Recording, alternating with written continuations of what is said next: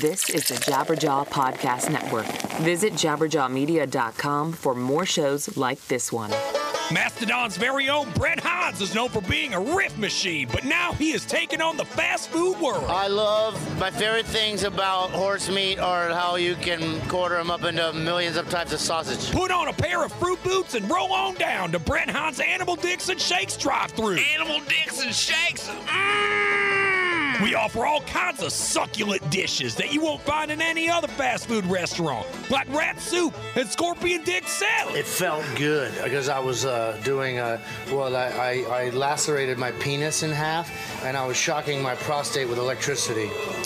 Felt great. Made with 100% USDA Kobe beef. Ah! And don't forget the world famous cottage cheese and goat taint milkshakes made with vanilla bean ice cream and fresh strawberries. We sell angel dust out of a gray van in the back, too. I, I broke my leg on purpose with a hammer to get more pain pills and to start a fashion like like resurgence of Mad Max like knee braces and like missing arms and shit, you know? Mm.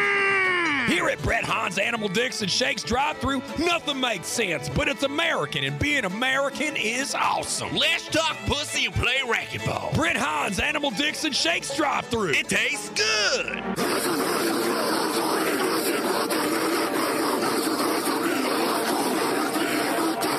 This is the Metal Sucks Podcast with your host, Brandon Hahn and Petar Spike. Yay! Yes, sir. Yay! What's going on, guys? Metal Sucks podcast back again. I'm your co-host, Brandon Hahn. I'm always joined by my other co-host. Petar Spike, and we will not be talking about pussy and racquetball. T- not today, anyway. Not today. I'm sure there's plenty of pussy and racquetball talk that's going to be taking place in the You- future on this podcast. you totally killed that song way too quick. Again. I did. Did you feel it? Yes, I like, did. Let it. Can you just slowly move the finger down on the uh, on the fader there? Well, I think it's just because I only had like 30 seconds of the song on there. I was like, All right, logistics yeah. always wins, dude. It's all about get to the show. Get to the fucking show. Hey, who, who's who's the bread and butter of the show? Who's our interview this week? Well, we got brother? John Kevill, frontman for Warbringer. Hell yeah. Uh, got a brand new album hitting stores Friday, March 31st.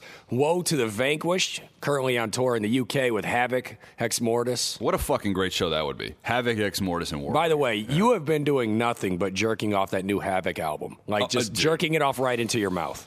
it's great. Conformicide, Right all over all your tits. bro. I, I made you listen to it. What'd you think? I loved it. It's fucking good, bro. It was like, it's very. Okay, And by the way, that was that was vulgar. Where you went with the tits, Right. Thing. You didn't have to go there. you got gorgeous tits. These are not tits, bro. What These are not they? Tits. They're I don't know. I go Are to they the gym. pectorals? They're pectorals. Oh, j- wow. You're, that's confidence right there. that's right. That's they're not confidence. tits. Yeah, you could have said bird chest, but no, you're like they're pecs. I go to the gym. What's going on? I'll challenge anyone to a push-up contest. How about this? I'm in between uh, uh, bird chest and, and, and tits. Yeah, yeah, I'm exactly. in between. I just don't want one or the other. And if any if any of you guys uh, meet Pete in person, just challenge him to a plank contest, and he will crush you. What's that mean? That's a it's an exercise for your abs.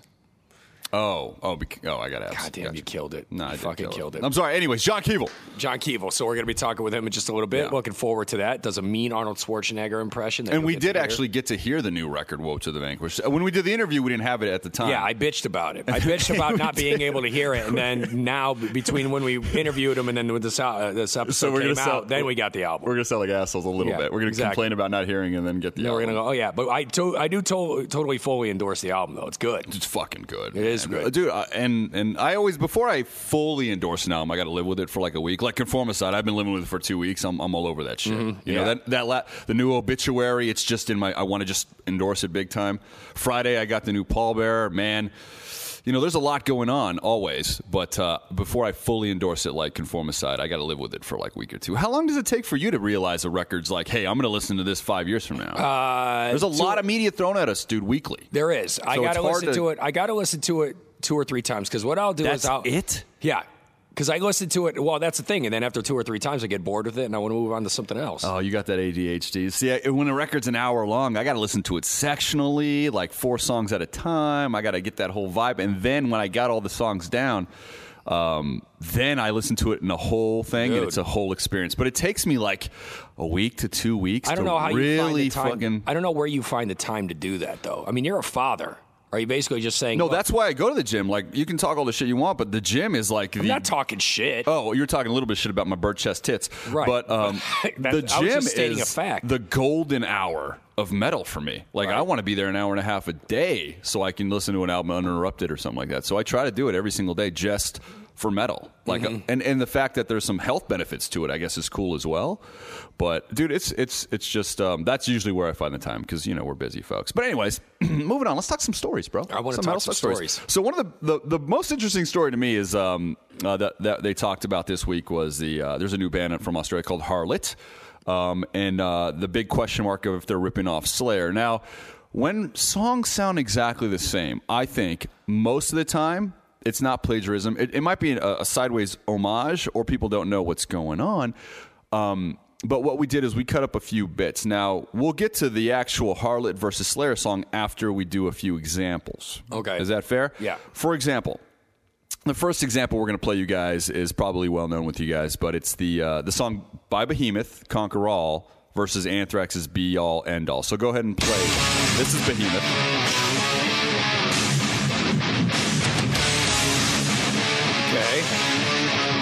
Feeling it. Was good. Feeling it. Yeah. Songs to make love to. Mm-hmm. Yeah. Butt love. No. Whoa. What? Just saying you want to go. You're asking me? I'm not saying you and I. I'm saying. Hey, you do go to the I gym. feel You do go to the gym. Just saying, you probably do some squats. All right. So that's Behemoth's uh, "Conquer All." Great Serbian ass. This is uh this is Anthrax. Dude, I'm fucking talking over you at this point, which is very unprofessional on a radio show. But anyways, this is Anthrax Be All End All Hit it. Well, you got the intro intro. This is what you told me to get. Oh, it's true. I did. Yeah, I did. This is pretty close. Every time my script is a little off, you fucking blame me live on the show. right. like, Because I'm doing what you're t- asking me give me do. credit for the script, though. You, No, the script is great, Thank you. but you fucked up here. There you go. Yeah, it's pretty close. So by this pretty one, close- this one to me is like exact. Right. So I'm not saying I- I'm never going to say a bad thing about Behemoth or But Anthrax. again, though, like when you're messing around on a guitar and you all of a sudden just come across a certain sound on, you know, when you're doing your scales or mm-hmm. whatever, and you're like, oh, okay, this is pretty cool. Like I can understand why somebody would listen to this and go, oh, do we get we got to make a song out But of this But this is the same idea to a T, you know? But unfortunately, though, we don't know if they ripped this off or if they just did it. It's so easy. As a stand-up comic, you are a stand-up comic. Yes. When someone tells your joke, the same joke you wrote, okay, Right. and it's a little different, are you like they ripped me off? But if you hear it verbatim, are you like they stole it? Where, where, where's the line crossed for you? Well, see, when it comes down to like somebody stealing, I mean, mm-hmm. you'd have to like trace it back. Were they in a room? Were they watching you? You know, you're watching surveillance video, seeing seeing like what, what time they left their house. Let's trace this back, all right? Behemoth. This is off of Demigod, which I mean, "Slave Shall Serve" is our Oh opening yeah, fucking but, en- intro. but be so all end all is like old. It's well, like wait, exactly. It's from it's and from it's a classic Ulysses. album. Exactly. So, um, so can you say, hey, there's a way that Nergal heard be all end all? Absolutely. Okay. So in this case, you would say if There's you no were way- there's no Scott way- Ian, yeah. that Nergal stole your riff. But my thing is, though, is there's no way they didn't hear this record. Mm-hmm. But I do think, like subconsciously, it probably stuck in their crawl, and they didn't even realize it. You know? okay. So as a comic, as a stand-up comic, when you go on stage and someone tells your joke, if it's verbatim, you're like thief. Well, what happens is, is I usually follow them home, Mm-hmm. and then I beat them with a tire iron to the point to where they can't talk anymore. Mm. When it's the be I- all end all. I yeah. Now I'm the one who. I'm, now I'm the only one who can tell that joke. So you conquer all. I conquer all. Oh That's wow! happens. See what I did there? That's I what winners both do. song titles. That's what winners do. yeah. So that's one example where I feel that uh, I think it's it's very strongly if you went to a court of law, hey, this is plagiarism, you know, type of thing. Now there's these other examples where it's like people hear songs that sound like songs, right? And they're like, hey, they stole it, but it's like it, to No. me, it's not super close. So here's an example. This is a song by King. This is off their latest record, um, "Breathe in the Water." Go and play it. All right. Nice bass drum there.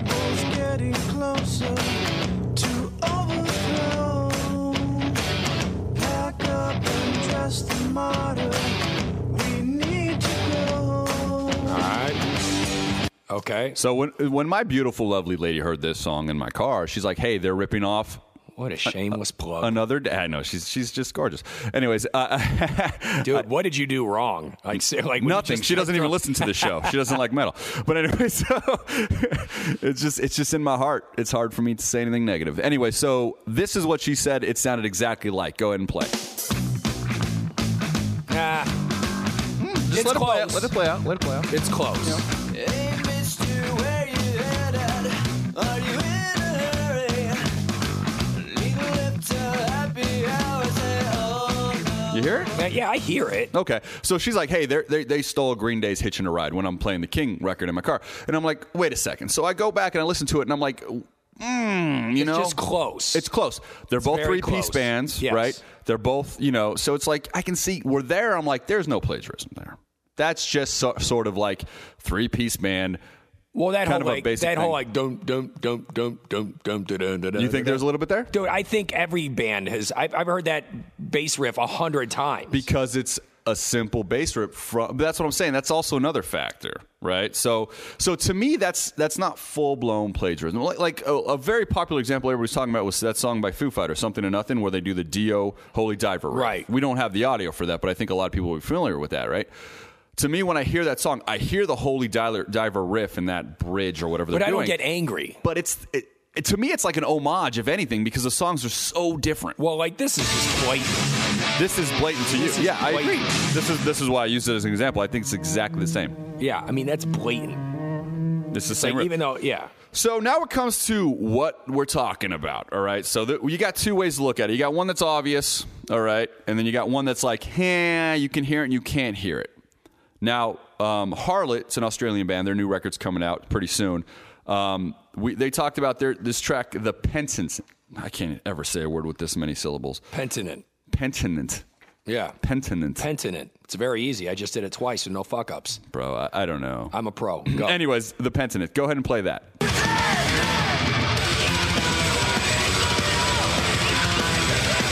See, I would just think that was Slayer in general.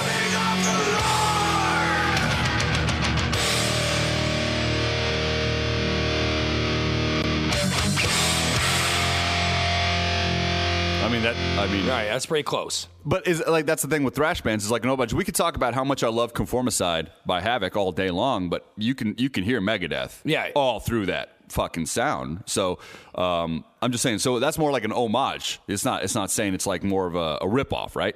But let's let's hear the the Slayer. I never thought I'd be playing a song off Diabolus in Musica on our show by Slayer, but here we are doing it. So go ahead and play Bitter Peace.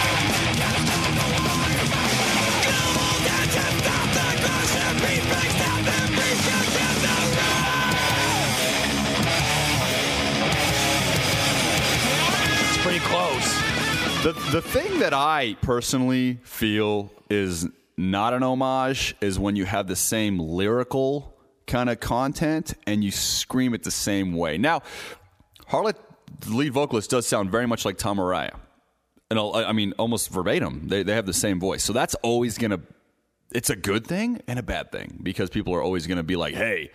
You're ripping him off. Yeah, no matter what this his band does. no way. matter what this band And does. back to the Havok conversation, like I said, he does sing in a Dave Mustaine type way. Right. Different voice a little bit, but I mean, you're gonna compare, and that's that's always gonna be tougher for newer bands, dude, to like get away from well, I, the idols. At some point, what hasn't been done before? no, you know, and that point like- was about 25 years and ago. And it's unfortunate because it's like now everybody's idea is what hasn't been done before, and then they go to use of something electronic. But when you're talking about like just straight bands, guitar, bass, drum, you know, where else can you go?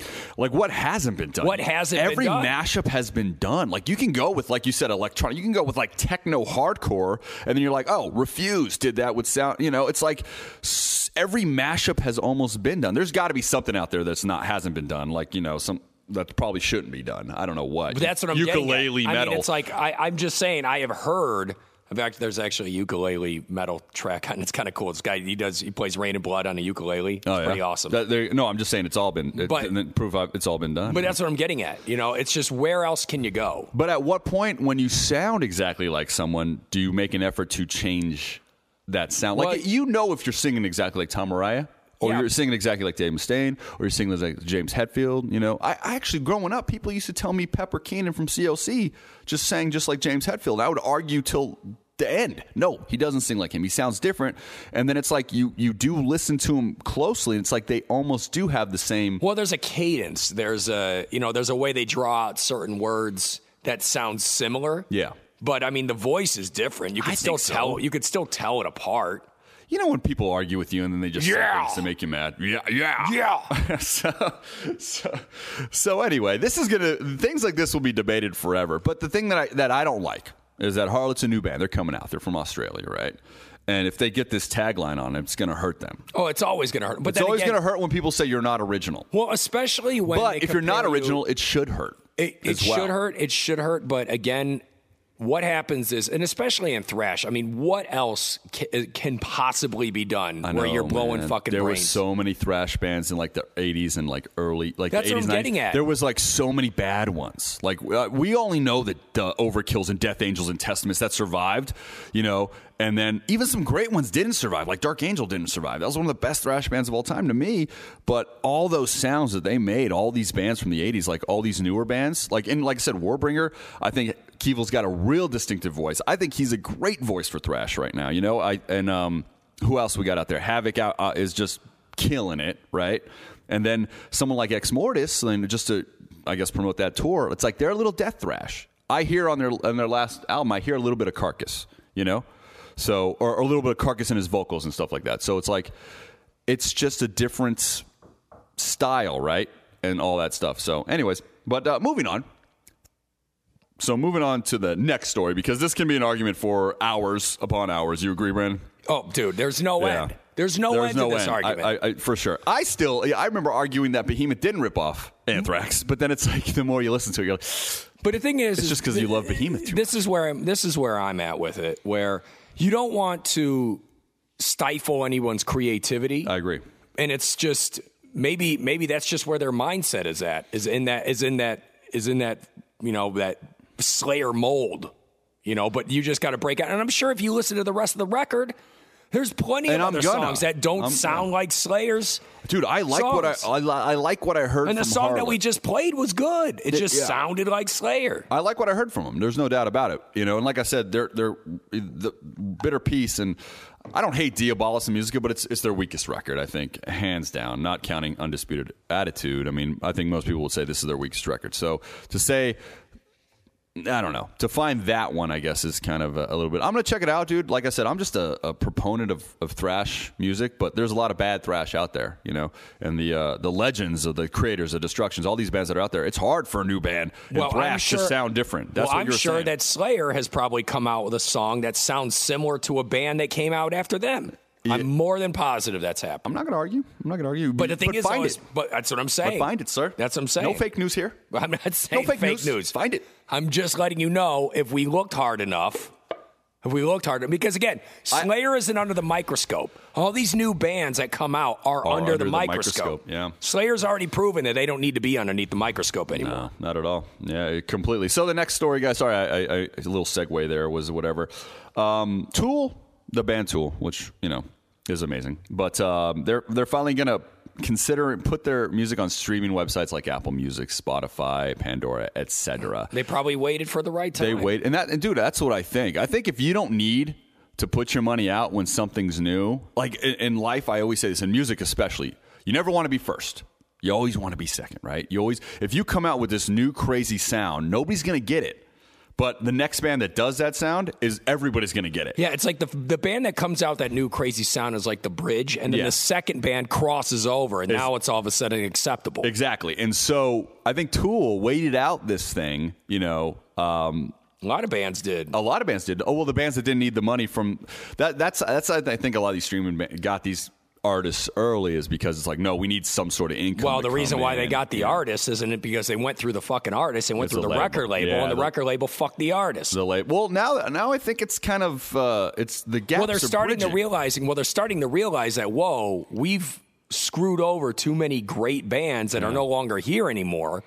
So now we got to pull back and we got to make sure that these guys get some compensation. Yeah. So and now Tool coming into the game. Do you think they're going to be able to present a very like a great streaming contract? opposed to I don't know many Well, what do you bands mean? Give me an example. Well, I don't know. Like streaming contracts sound awful. They're always like uh, point point one two three to the cent penny per stream, right? Right. Something like that.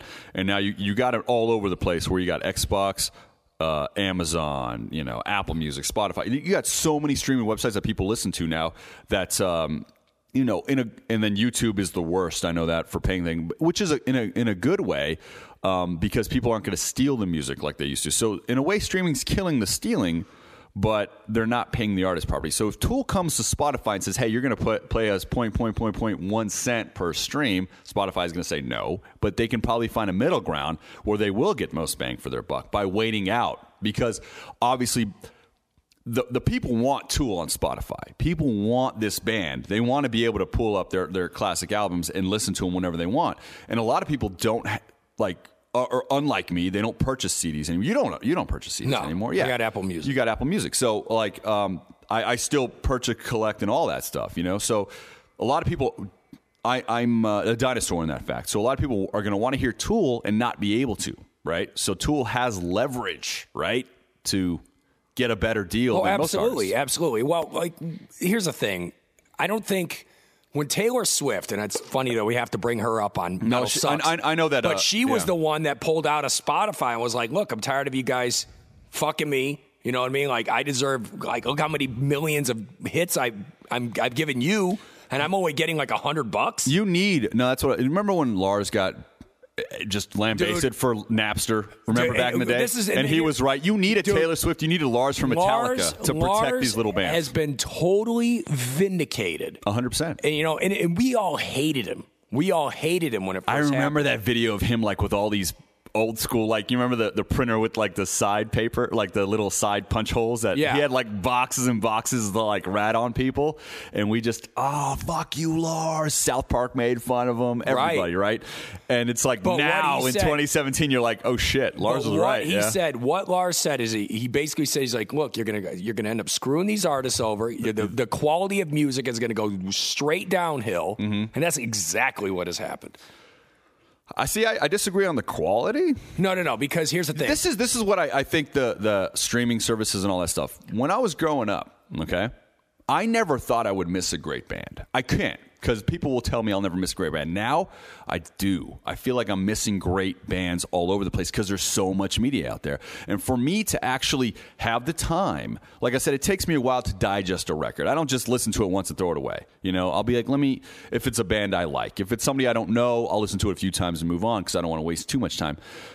But now it's like I feel like I'm missing great bands all over the place, especially in like underground scenes. You know, where back in the day, even underground bands would reach me easily. Now it's harder because of Spotify, because Apple Music. well, don't you think how many? how There's many- too how- much media out But how many great underground bands did you not hear because the lack of media? I mean, it's like you were missing probably so many. It's a good point So it's like at one minute it's that I'll never know about. That's what I'm getting at. One, this is this is the this is the rub. One minute they're throwing way too many bands at you, way too many, way too much music, and they're going, "Listen to this, listen to this, listen to this," and you're like, "Look, I can't do it all. I can't do it all."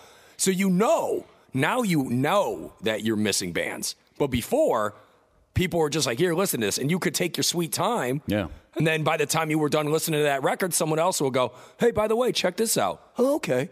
So you got to listen to it at your own pace. Now it's just shoved right in your face. It's it's it's just a Right? snowstorm. Yeah, yeah. It's uh, the media is so much at you, and that's everything. You know, including podcasts and, and whatever. But with music, and that's another thing. And, and um, with music, though, that's by having so much of it, people care less about it. That's what I'm getting at. And that's what I don't like about the streaming that's, services. but that's, my only thing. That's what thing Lars was saying. it. We yeah. we are taking advantage of these artists' create creativity. Yeah. And look at these guys, man. I mean, how many of these how many of these great bands, Mm-hmm. great bands, do do we do we talk to? Do we interview that we've listened to for years that are still in a fucking van? Yeah. Not a tour bus. A van. A van. yeah. You know, and it's just and it's because of this. But you've like I feel like like us, Metal Sucks. Obviously, you know they're doing their diligence, pushing this stuff. You know to be like, guys, listen, listen, listen, listen. But you know, people, you know, and that's that's what's great about the the media and the streaming services is that you have people that are really like pushing the right avenue. but it's so hard to to to, to listen to the media in, in all factions sometimes, Mhm. right? So anyway, so Tool might be getting a good win. Um, and then uh, last story before we get to our interview with uh, with uh, John Kevill from Warbringer, sir. Um, is that Bless the Fall? Like I said, not a, not a, a superior metal band or anything like that, but they got robbed in Orlando, Florida, Florida, and uh, all their equipment and all that stuff. This is a constant thing, especially for younger bands. Um, is there any? How much money do you think people can get from stealing all that gear? And how how e- how hard is it to steal? gear? Wouldn't that be tough to just run and rat? No, you get they they they Like 10 basically have people hit it up, or dude. They basically have a U-Haul and it's got one padlock on it. No, I know, but I mean, gear's not like it, it- you got to take ten trips. You can't grab like a whole drum kit and run out. Right, but I mean, what happens is, is they see they see like a U-Haul or they see like one of those trailers in behind them. Yeah. and then somebody else rolls up in a truck with a U-Haul, and they're like, "Hey, just take it and go." I mean, it probably takes three minutes, and then if they're doing it in the middle of the night or when they're doing it while everyone's setting up on stage, come on. But that's the thing is like I always thought the rule was to put your U-Haul back it up against like a, a brick wall after you move your gear out, so nobody can even access it. Right. So it's obviously in the open. Maybe there's not brick walls everywhere. So let me not. Yeah, yeah, that's what I'm saying. It's probably like I mean, usually times- they're parked out in front of someone's house. Or, I mean- or not house, but you, I know what you're saying. Yeah, no, dude. Some of these guys they park all their their gear right out in front of someone's house, and then they're like, "Hey, I got a buddy who lives in San Antonio. He oh, says we true. could crash on his floor." It beats sleeping in the fucking van. and then and then they get robbed, man. Yeah. There's no deterrent, but that is like the worst, man. It is the So, worst. I mean, I just I just can't imagine it's like because that's because humans are shitty. Yeah, because you would have like I know people don't realize this, but if you were a guitar player, you're gonna have this like real big connection with that guitar. Like, hey, I, I got this guitar when I was 17. I toured around Europe with it, blah blah blah, and some dude's gonna just snatch it. Right. It's brutal, man. It's It's like, like, and it's everything, and, and that guitar represents everything you are. yeah, And that's and that's why these that's why these crackhead meth head pieces of shit thieves. That's why it's like, oh, I just I want to shoot them in the face because they're the worst types of people. You don't understand what happens. Well, when that's you the take, thing, is- but you don't understand is- what happens when you take a guitar from a musician or a drummer or a drum kit from a musician. It could kill their career. It could kill their fucking They're- career, especially they need at to be this motivated, point. yeah. especially at this point in their career. So uh, anyway, that's no uh, deterrence. Anyways, moving on, my friend. Very good interview with our buddy John Kevill here from Warbringer. Let's uh, let's let's throw it out at you guys right now. Woe is the. Woe to the vanquished comes out this Friday, guys, March 31st. Pre-order it as soon as you hear this on Monday. All right. And here's John Kevill. Here we are, Metal Sucks podcast with John Kevill from Warbringer. Uh, he's got a brand new album, The Vanquish, coming out here March Woe 31st. to the vanquished. Woe to the Vanquished. I wrote it down. I know you did. I know you did. Woe to the Vanquish. It's coming out March 31st, uh, uh, 2017, obviously, of this year. Uh, Napalm Records. What's going on, John? Um, hey, uh, what's up, guys? Just uh, just chilling at home, doing a slew of interviews. There's been a ton of press, and uh, we are just over a month from release currently, as of the time of speaking here, and uh, looking forward to it. We've had the record all done and wrapped up since October, and uh, I I'm really proud of it. So I'm just anxious to get it released and see what people think. Dude, it's been done since October. Do, uh, do you ever have to talk to people like, dude, can we get, can we just let it out now? Can we release it now, or, or is this Nah. like part of the part part of the uh, the the you know process? There, there's a number of reasons for it, and there's a whole like campaign and uh, you know releasing stuff over time because Warbringer's kind of been out of the scene for a while, and we're kind of, we're sort of making a comeback with this one. So uh, there's a whole strategy behind it, and also it's based on when we actually have tours lined up and such too. So we have to live in reality, and unfortunately that means it comes out later than it possibly could have. But uh, we want it to be a strong release over a quick one. Ah, awesome. So patience. The, first single, Silhouettes. Uh, it, it's Patience, young grasshopper. uh, the first single, Silhouettes, is, is a strong statement. I mean, you guys are coming back swinging, uh, and the the lyrics are inspired by a detail find at Hiroshima after the bomb, right? Yes, um, I thought this detail's really terrifying. Uh, basically, what happens is, an ato- if an atomic bomb hits you, there's really going to be nothing left of you if you're anywhere near the blast. Um, but because of a strange, like photon that's in an atomic blast wave that bleaches everything, this this particle gets absorbed by human flesh, and thus. Um, everything around where a person's standing gets bleached, but not the place they were. So it leads to these shadows burned on the walls and and ground behind where people were once standing, and that's all that's left of them. So it's a really spine chilling and horrifying detail, and uh, it's just a weird thing too, because in case everyone forgot, there's still fuckloads of nuclear weapons in the world, and uh, the Cold War ended, but nuclear weapons still exist, and as long as they do, this is a real threat. That uh, oh yeah, all you know thousands of years of human civilization gone in seconds that's the world we actually live in you can't make up a more crazy apocalypse story than that and it's not even made up Dude, I didn't realize this episode was going to be so educational. It's like, am I talking to Neil deGrasse Tyson over here? I mean, you good. got it, dude.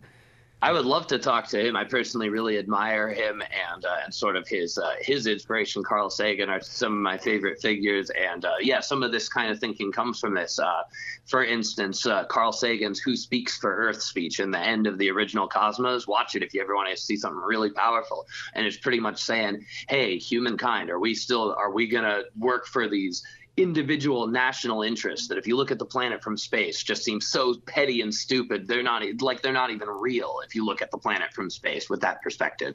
And uh but but yet we risk undoing everything good that our whole species has ever done because some idiot might press the button. And look we got an idiot with the button right now. Oh great yeah, exactly. And uh, well, and on top of that too, I mean, uh, I, I don't know what you're talking about other planets. I mean, I always thought we were we were flat. I thought this is pretty much the only world that we're living in. You know, That's right. Um, yeah, God created your- the universe with the Earth as its center, and uh, fuck you, Galileo. Don't you say otherwise. yeah, eat all the dicks, Galileo. yeah, you suck it, Galileo. Listen to the dogma. So most of your inspiration for lyrics, though, do you find in a lot of these philosophies, or is it more of a uh, is it a sense of uh, when you hear like say the riffs are put together, the, the the music's put together? Do you find like kind of a sense of where you want to write the lyrics from that point? Absolutely. Sometimes I have a lyric idea and I kind of wait for riffs to apply it to, such as the case for uh, the song Remain Violent. The title basically existed before, and I'm just like, I need a hard ass stomp riff for this song. And eventually I got one, and that became the song. And uh, other ones, uh, other ones more like Silhouettes, the riff existed first, and it sounded kind of like warped and ra- the the main chaotic riff under the verse it was the first riff there and it's a really kind of difficult riff to write around so the the drum beat and the vocal pattern are kind of weird in that song and that's why I wanted to put it out because it's a kind of unique track for that reason um but this uh because of the sound of the riff it just made me think of like radioactivity and um the you know atomic blast waves and stuff. And so we kind of wrote around that concept. And also i wanted certain parts of the song to be hollow like uh like the spaces left by people. And that's all the like breaks between the verses are kind of like that. Hmm Totally. And the, uh, this is the new the new record is your first in four years. A lot of business and personal changes happened within the band. Is that is that why it took a little bit? Well, yeah. I mean, in short, the whole band uh, broke up before the Empire's collapse. Uh, the last record was even released in 2013. We did one tour on it. We did a second tour with like a stopgap fill-in lineup that I had to put together because the original band left, and uh, then nothing. So it was really straight up uh, depressing and miserable period for me because I had spent my entire adult life playing metal, doing this band. We played uh, like 250 300 shows a year for uh, since 2000 from 2008 to like 2012 pretty much and uh, then it just all stops so i had i had no other thing in my life basically and this was it and i was happy with that but suddenly i didn't have it so that was like one of the that was one of the worst times ever and it took me forever to get it from there to here um, and I'm really proud that I did. Um, and I feel like it's a testament to just goddamn stubbornness. Um, but uh, okay, it, during this time, I had to rebuild the band lineup twice to get the one we have here. I put together a whole different lineup before the one of the Vanquished one, which I'm glad we didn't do the record with. For you know, it's better that it turned out this way by far. But just to get some spark of life in the band, I put together another Warbringer lineup in 2014, 2015 that did a few shows and then exploded in like six months because these young musicians we hired uh, basically didn't have what it takes to actually tour. um, especially not to get a band that was kind of dead back off the ground. And so the problem is they left me hanging, and we had a tour in beginning of 2016 with Enforcer, Cauldron, Exmortus. It was already announced and like two months away, and suddenly I had no band again. So this sucked. Um, and Carlos Cruz, fortunately, uh, like a week after this happened, Carlos Cruz contacted me, and it's the only way it worked out at all because we were only able to even pull that tour off with if we pull off a tour that we're announced for when we haven't put out a record in three years and like we bail on an announced tour like that's we're, we're a dead band. No one's going to work with us in the industry again. So if i want to have the band i have to pull this tour off.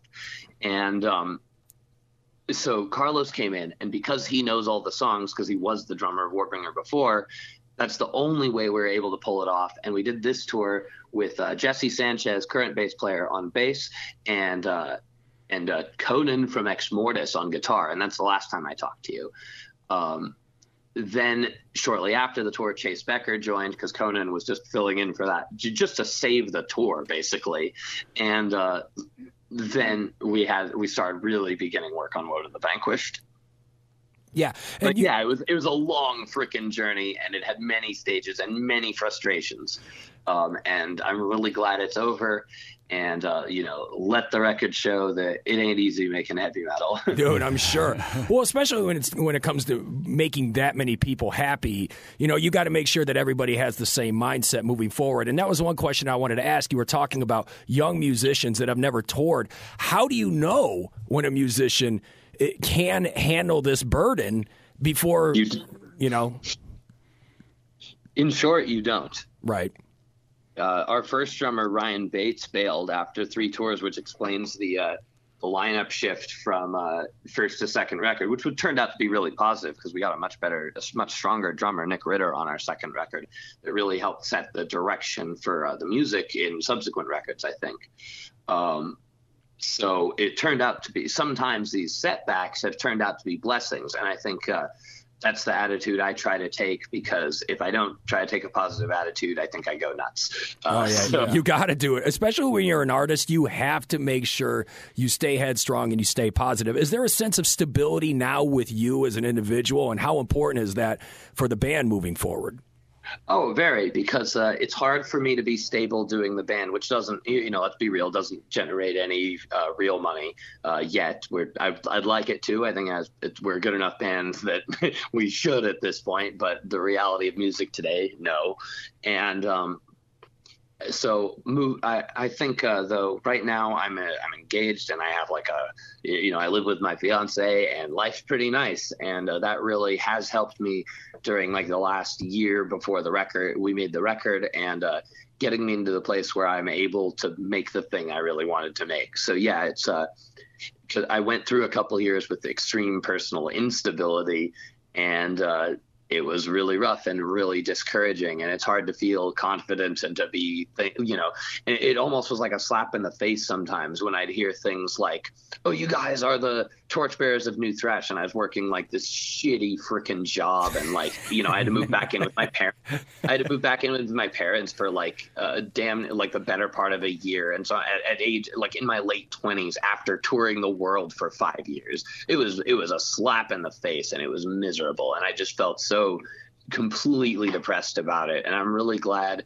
um, I, I wish i could show myself then where it ends up and i wouldn't have been as depressed at the time Right. Yeah. Is there t- and that's and that's one thing too. Like when you compare yourself then to now, like just watching the journey unfold, it's so funny. Like what you think, how you think things might turn out at that point in time, and then here you are. I mean, it's like now you got a fiance, you're sitting pretty. You know, you got a new album coming out. You just you you your your whole day sounds like it's been nothing but interviews, right?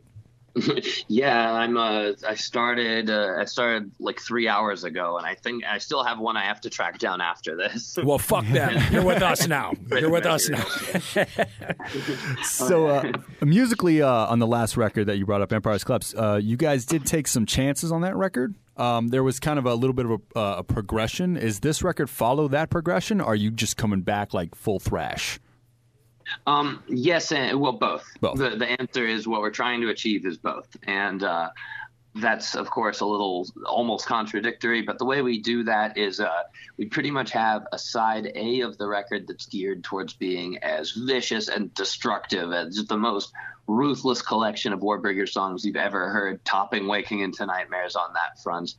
And um, then the second half is the most uh, diverse, progressive, experimental, darkly melodic uh, range of songs. And I think the second half and uh, where it goes gains more power after the first, the way it's set up, and it really makes the record into a journey. And uh, I think if uh, if there were songs like Shellfire on track seven or eight, it wouldn't carry the same weight that uh, the songs that are there do.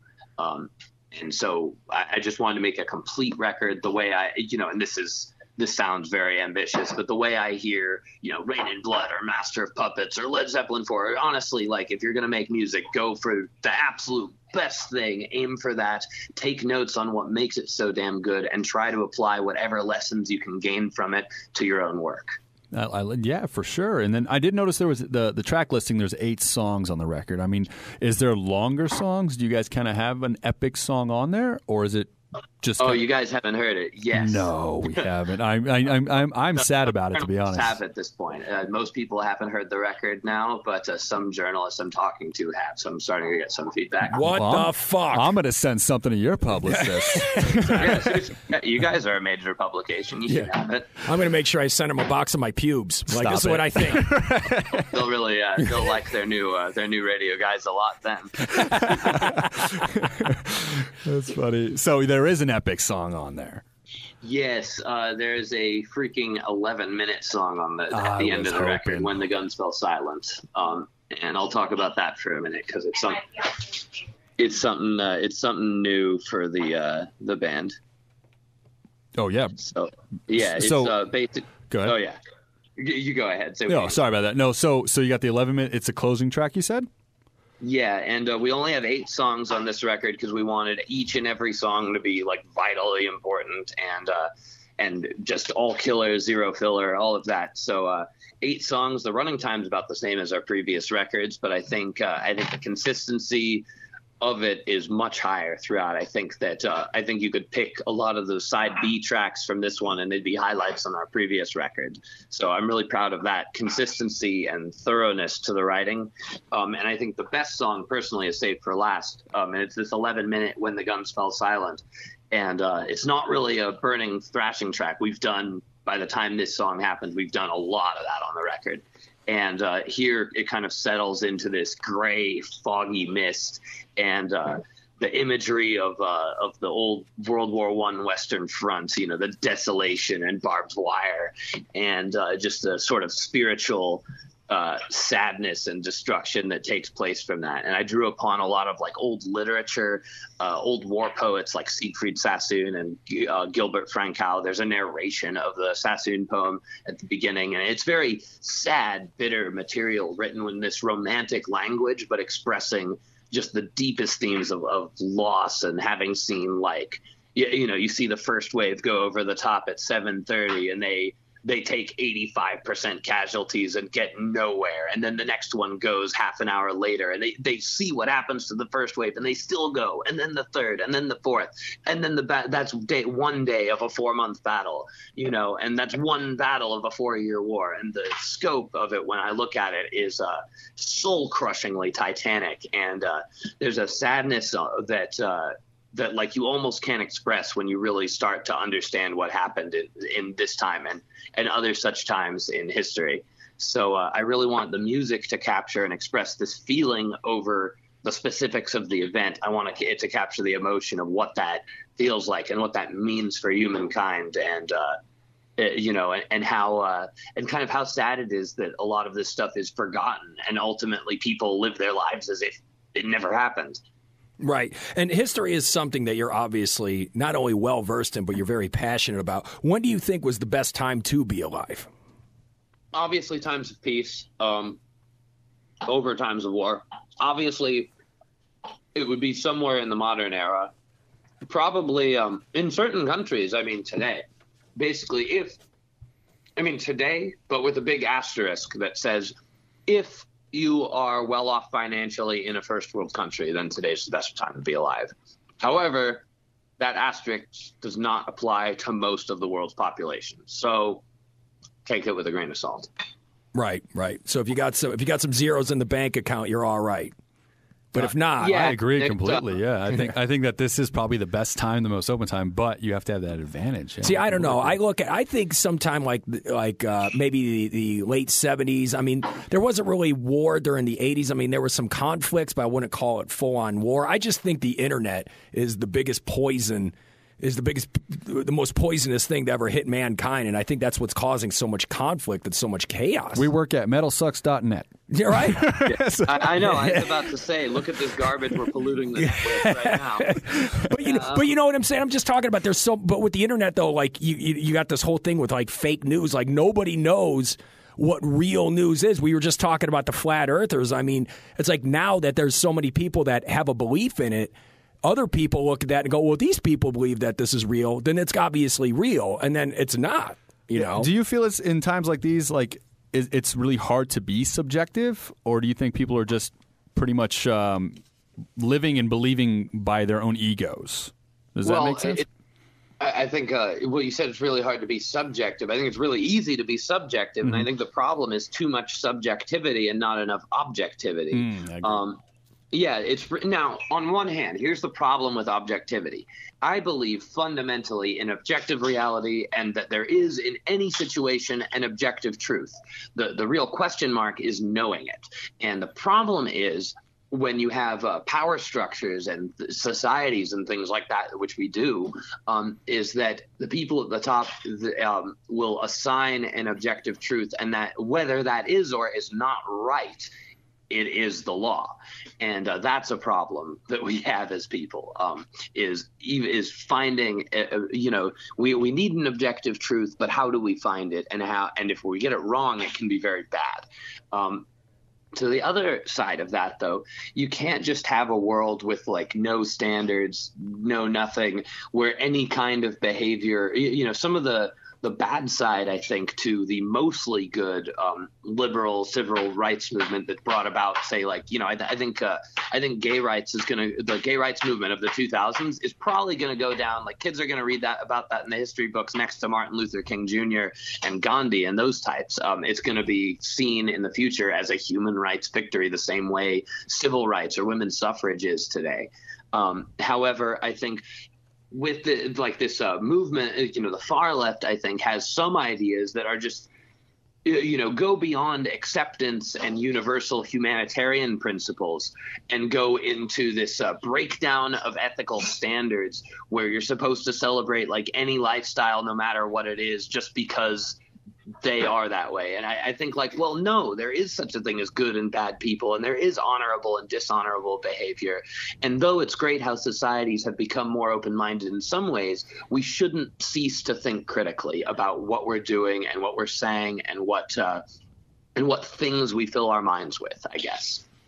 Do you think hundred years from now that history will be fake news? Do you think hundred years from now that history will be filled with uh, fake news and half truths? When people look back on when people society? look back on us, It's really impossible for me to look into the future. I'm not Nostradamus. I'm just a guy who. Uh, I'm just a dude. I, I, well, I am. I'm a guy who yells into a microphone, literally. But uh, it's so you, you know, I and I'm studying to be a professor. I'm not yet. If you want to talk to a historian, there are accredited people who know more than I do. I'm working on it. Um, but I, I think. Uh, I think that right now the real tragedy of news is that you can get a story, like you mentioned with flat Earth or anti-vaxxers, you can get a story that supports that and claims to have facts, and therefore you can, li- you know, the the internet and the prevalence of media, where whatever story you want to hear, you can go and hear it. Um, that's the dangerous part. Where um, you know, subject, just like I was talking about, subjectivity uh, is too strong, and people give too much credit to subjectivity. Um, you know, there is a validity to you know each people person experiences reality differently, but I counter to that. There's seven billion of us, and no one of us is really that important that we dictate fucking reality. Reality's bigger than us, not the other way around um, you know, and I think we that's like a real get real thing that modern society needs to tell itself. Um, when you have things like you know, the Bowling Green massacre or something, and the government, the White House, the highest freaking authority in the country, is making shit up. That's that's just weird and scary and positively Orwellian. You know, it's a it's a not just in a um, it's deeper than just that they said something stupid, which is kind of the innocent haha part about it. But the, the real thing that's scary about it is if we have a world where the highest authority can just make shit up and disregard facts, what's the next step? Where does that lead? And that's where it gets dark. Absolutely, Yeah. absolutely. And uh, we actually met you on uh, on our other podcast, Rise to Offend, and you uh, you did a great Arnold Schwarzenegger impression. We were very impressed. And uh, now, if Tim Lambesis asked you to guest voice on Austrian Death Machine, what would you say? Um, I'd do it. Right on. would you would you be able to look past all the stuff that he did and just be like, whatever, man? You know what? You were just in a bad place. Uh, well, you know, I, I, I don't think I would go out of my way to, to be too buddy buddy. I'd have to. but, uh, They're like, but, yeah, you look, I- I'll record in I a different Arnold studio. Schwarzenegger, and uh, I actually I love some of the stuff he's you know he's used his celebrity to speak out on some pretty legitimate things about the current administration, and I pretty much agree with what he's saying about it, and you know which is critical, and um. I, I just I, and I just love his movies, and Conan the Barbarian's my favorite one. So, uh, yeah, I would gladly do an Arnold impersonation on record if given the platform. So let, let, us stay with Arnold here. So if James Cameron was to make another turn, Terminator, do you think uh, Arnold should uh, return, or do you think it's time to retire? Now, when I talk about how much I love stuff like Terminator or Conan or fuck like Raining Blood, Master of Puppets, um, I'm not talking about that I need that thing to exist and be remade in the present. I just love it, and that's all it is. I so agree. I don't really even, you know, I would I would go and see a new Terminator, I'd go see a new Conan, but I wouldn't be holding my breath. There's something about like the the original Conan that they're, they're just not going to make 'em a two and a half hour movie with ten minutes of dialogue again you know, and all music carrying it. There's something about it that makes it feel so primordial, that makes it special. That because things are, you know, we have like tw- $25 million budget movies with like a computer making, you know, like a skeleton dragon or whatever, um, you know, fantastical shit that, you know, and you see all like in every battle scene isn't is now like armies that- that stretch to the horizon and it's just like for granted and nothing special anymore because everyone has everything in their movies. And uh, back then, like the battle at the end of Conan is like 20 guys, and it's way more epic than like the battle scene in The Hobbit, you know? Yeah. Um, because they, because they knew how to build it up. Um, and you know the traps and everything was actually memorable, it was actually believable, and uh, they got the blood running because of that, uh, literally. um, so let me, uh, with that in mind too, let me say that uh, dialogue too seems in many action-focused movies today seems to me an afterthought. And a lot of the old uh, movies used to have these great lines. Aliens has great writing. Uh, T two has like so many memorable one-liners. Conan has like powerful philosophical stuff in it, and uh, and then some that's just barbaric awesomeness. Uh, let me then, since we are. I'm just going to go off the cuff and quote some do my Arnold's impersonation for you guys because I know you love it. Oh, I love sir. it. You know how I mentioned the battle scene at the end of Conan? And everyone knows "crush your enemies," uh, you know uh, all that quote. But let me do uh, another great line from that film. Crom, I have never prayed for to you before. I have no tongue for it. No one will know why we fought or why we died, if we were good men or bad. No, none of that matters now. Valor pleases you, Crom, so grant me this, this one request. Grant me revenge. And if you do not listen, then the hell with you. right there. Yes. Yeah, that's one of my favorites. Yes. I, I, I plubbed a few words there. I know that wasn't 100%, but that's the essence of it. And uh, I freaking love that bit because, yeah. You know what's funny? I Hey, didn't gods, even if you- realize. hey, gods, if you exist, help me now. And if you don't, fuck off. Yeah, right. I, I didn't even realize how close Major League was to Conan. Remember the part where he told Jobu to go fuck off? You know what I mean? He's like, "Fuck you, Jobu. I'll do it myself." It's I pretty don't much the that, same thing. far from a film. Oh, you never see Major League. It's a good one, brother. All right, we got. might be lurking in the chasms of my memory somewhere, but it's, I can't bring it up now. Oh, dude. Okay. So, uh, one last question here. You're going to tour all through Europe, Europe with Havok and Exmortus. Uh, just a few West Coast states here in the States. Uh, any plan on a full U.S. tour? Mm-hmm. Uh, it's looking like there'll be one in May and uh, probably another one in the fall. Excellent, man. Excellent, dude. Well, look, guys, uh, it's very important for you to go pick up the new Warbringer album, Woe to the Vanquish, coming out March 31st, uh, thanks to Napalm Records. John Kevill, dude, thank you so much for calling into the Metal Sucks podcast. We really appreciate you. Hey, thanks for having me, man. Uh, metal does not suck, and uh, I will uh, sign off with that. I, I um, heavy metal rules, and it uh, it needs uh, it needs the support of all press fan. You know, you guys, such as you guys. So I'm just I'm just making a joke. Um, um, obviously, no one there thinks that either. You wouldn't do what you do. Um, so just uh, I think it needs the support of all press fans. Um, old bands in the industry bringing support to new ones and uh, and everything to just conti- make this uh, this genre of music, which is one of the sweetest things that 20th century Western music came up with, if you want to talk about it like that. Um, keep it going into the 21st century, where especially music is getting more and more soulless. We need some of the sheer fire and power of heavy metal to to mix it up and bring all of music back to what it's you know to the real passion that we're supposed to be seeing from it. Dude, thank you so much, Thanks, John. We John, really man. appreciate that those closing words. Thank you, brother. Bye bye.